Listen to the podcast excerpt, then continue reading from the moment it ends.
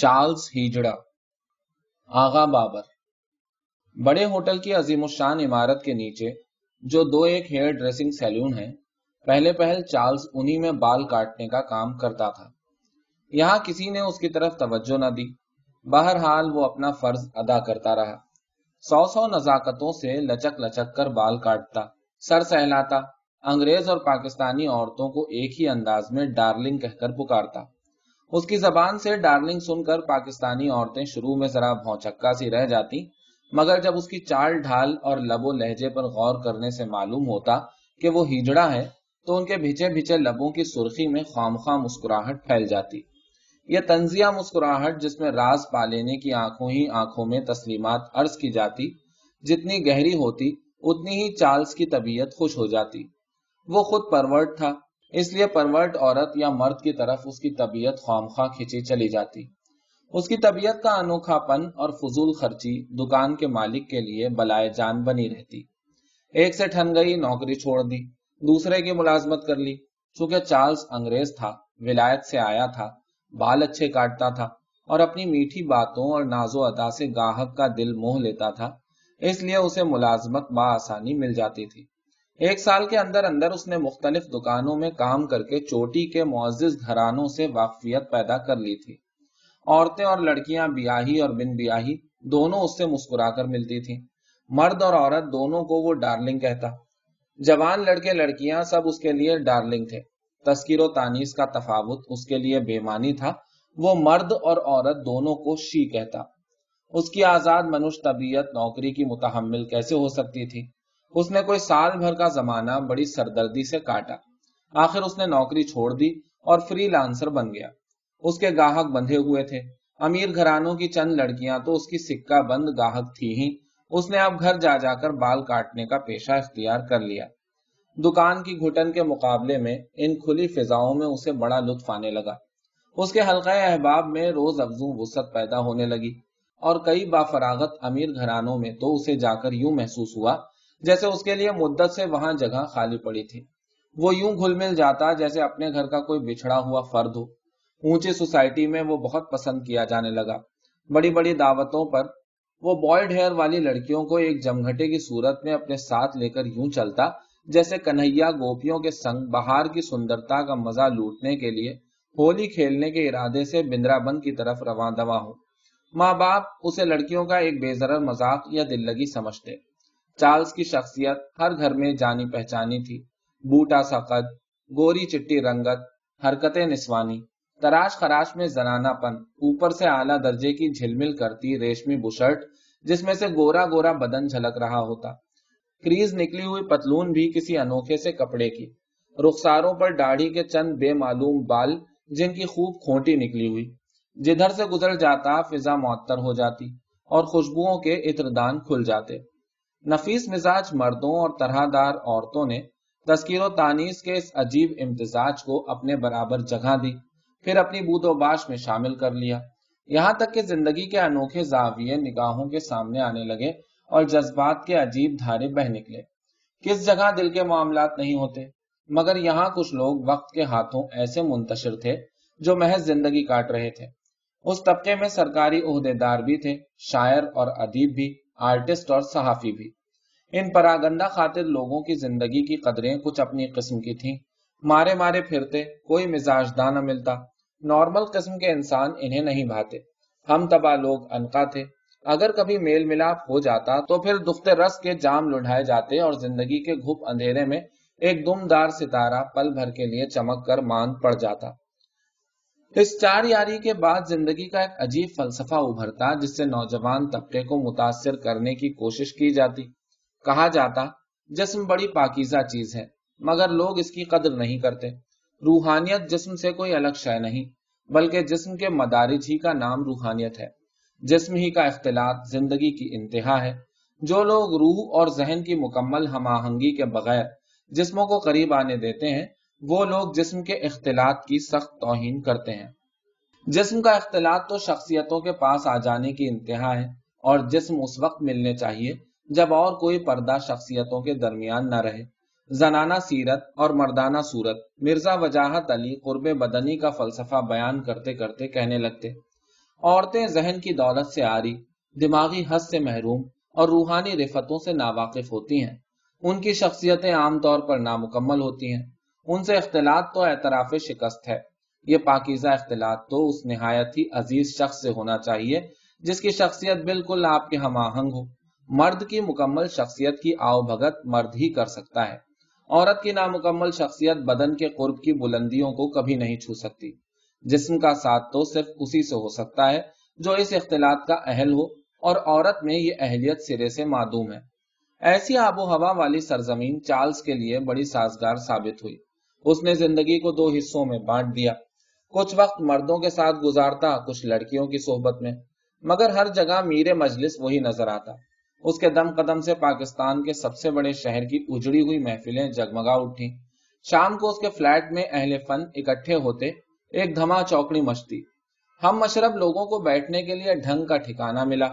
دو عیسائی مخنث ڈیوڈ اور لوئس مارے مارے پھرتے تھے، بیئر شاپ میں سے چار پیسے کما لیتے تھے۔ ان کا بھی سفید رنگت والے انگریز کے ہاں ٹکڑا لگ گیا۔ جہاں شہر کے اہل فن موجود ہوں، جس محفل میں شاعر، ادیب اور آرٹسٹ بیٹھیں، ظاہر ہے ان بڑے بڑے لوگوں میں ڈیوڈ اور لوئس کو کون پوچھے گا، اور پھر چارلس بھی ان کو زیادہ منہ نہ لگاتا تھا۔ چنانچہ ان بیچارے دو دیسی مخنثوں کو صف نالین پر جگہ ملتی۔ سوڈا، سگریٹ اور پان منگانے کا چھوٹا بڑا کام ڈیوڈ اور لوئس سے لیا جاتا، اور بڑے شوق کے ساتھ فخریہ انداز میں وہ دونوں بھاگ بھاگ کر دوڑ دوڑ کر کام کرتے۔ چارلس میں اب خود اعتمادی بڑھنے لگی تھی۔ اس نے جب سوسائٹی میں اپنی جگہ بنا لی اور سوسائٹی نے اسے بطیب خاطر قبول کر لیا، تو خود پسندی کے جذبے نے ایک نئی کروٹ بدلی، اور اب اس کی نگاہ میں پسند اور ناپسند کا سوال پیدا ہونے لگا۔ اب وہ پہلی سی بات نہ تھی کہ چارلس ہر ایک سے گھل مل کر باتیں کر رہا ہے۔ اب اسے کوئی پوچھتا کہ تم مسٹر ناصر سے ملے ہو، تو وہ کہتا ہاں ملا ہوں، مگر مجھے نہیں پسند، کیونکہ وہ بہت نارمل قسم کا آدمی ہے۔ جو لوگ اسے پسند تھے ان کی تعریف میں وہ صرف ایک لفظ کہتا، کیمپ۔ آپ نے اگر پوچھا مرزا وجاہت تمہیں پسند ہے، تو وہ آنکھوں کو یوں بنا کر جیسے رس کے کٹورے ہوں کہے گا، اوہ شی از اے کیمپ۔ رات بارہ بجے کے قریب میرے ہاں آ گیا، بولا فریج کا ٹھنڈا پانی پینے کو جی چاہتا ہے۔ میں نے کہا میرے ہاں تو فریجیڈیئر نہیں ہے۔ اس نے آؤ دیکھا نہ تاؤ، مجھے پکڑ کر کار میں ڈال لیا۔ ہم سنسان رات میں ایروڈرم جا پہنچے۔ وہاں ہمارا ایک دوست اقبال رہتا ہے، جسے میں ایک ہی ڈارلنگ کہتا ہوں، اسے جا جگایا۔ اس کے پاس بھی فریج نہ تھا، اسے بھی کار میں ڈالا اور رائل ہوٹل میں رمنی آرٹسٹ کی کنڈی جا کھٹکھٹائی۔ وہ بیٹھا تصویر بنا رہا تھا، ہمیں دیکھ کر کھلکھلا اٹھا۔ اس نے فریجیڈیئر کا پانی پلایا اور ہم رمنی کو بھی ساتھ لے کر سمندر کے کنارے آ بیٹھے، اور تب اٹھے جب مرغ اذانے دینے لگے۔ مرزا وجی تو ایک نایاب کیمپ ہے، کیا بات ہے اس کی۔ چارلس کسی کی پرواہ نہ کرتا، بے جھجک بات کہتا۔ ایک بہت بڑی ضیافت تھی، وہ آٹھ دس جوان لڑکیوں کو ساتھ لیے ضیافت میں گھوم رہا تھا۔ ایک شخص نے بلایا، چارلس بولا، دیکھتے نہیں اس وقت میں اپنی حرم کے ساتھ مصروف ہوں۔ اس پر دو چار لڑکیاں اسے پیٹنے لگیں اور وہ ہنستا رہا۔ ایک بھری پارٹی میں جہاں عورتیں اور مرد موجود تھے، مرزا وجاہت کا ہاتھ اپنے ہاتھ میں لے کر کہنے لگا، وجی ڈارلنگ، میں تمہارے ساتھ سونا چاہتا ہوں، معلوم نہیں تم اپنی بیوی سے کیا سلوک کرتے ہوگے۔ اس پر بعض عورتوں نے قہقہہ مارا، بعض گھورنے لگی۔ مرزا وجاہت کی بیوی اور لڑکی نینی نے یہ جوک بہت پسند کیا۔ وجاہت کی بیوی کا ہنسی کے مارے برا حال ہو رہا تھا۔ چارلس نے مسکرا کر اسے اپنے سینے کے ساتھ لگا لیا اور بولا، کیوں ڈارلنگ، جوک تمہیں بہت پسند آیا ہے۔ اس پر اور کھلی مچی۔ کئی دفعہ ایسا ہوا کہ رمنی کے اسٹوڈیو میں جا نکلا، اس بات کا خیال قطن نہیں کہ کون بیٹھا ہے کون نہیں۔ جھٹ سے بولا، رمنی ڈارلنگ، آج میں بہت تھکا ہوا ہوں، تم مجھے اپنی گود میں بٹھا لو، مجھے چوم ڈالو یا مجھے چومنے دو۔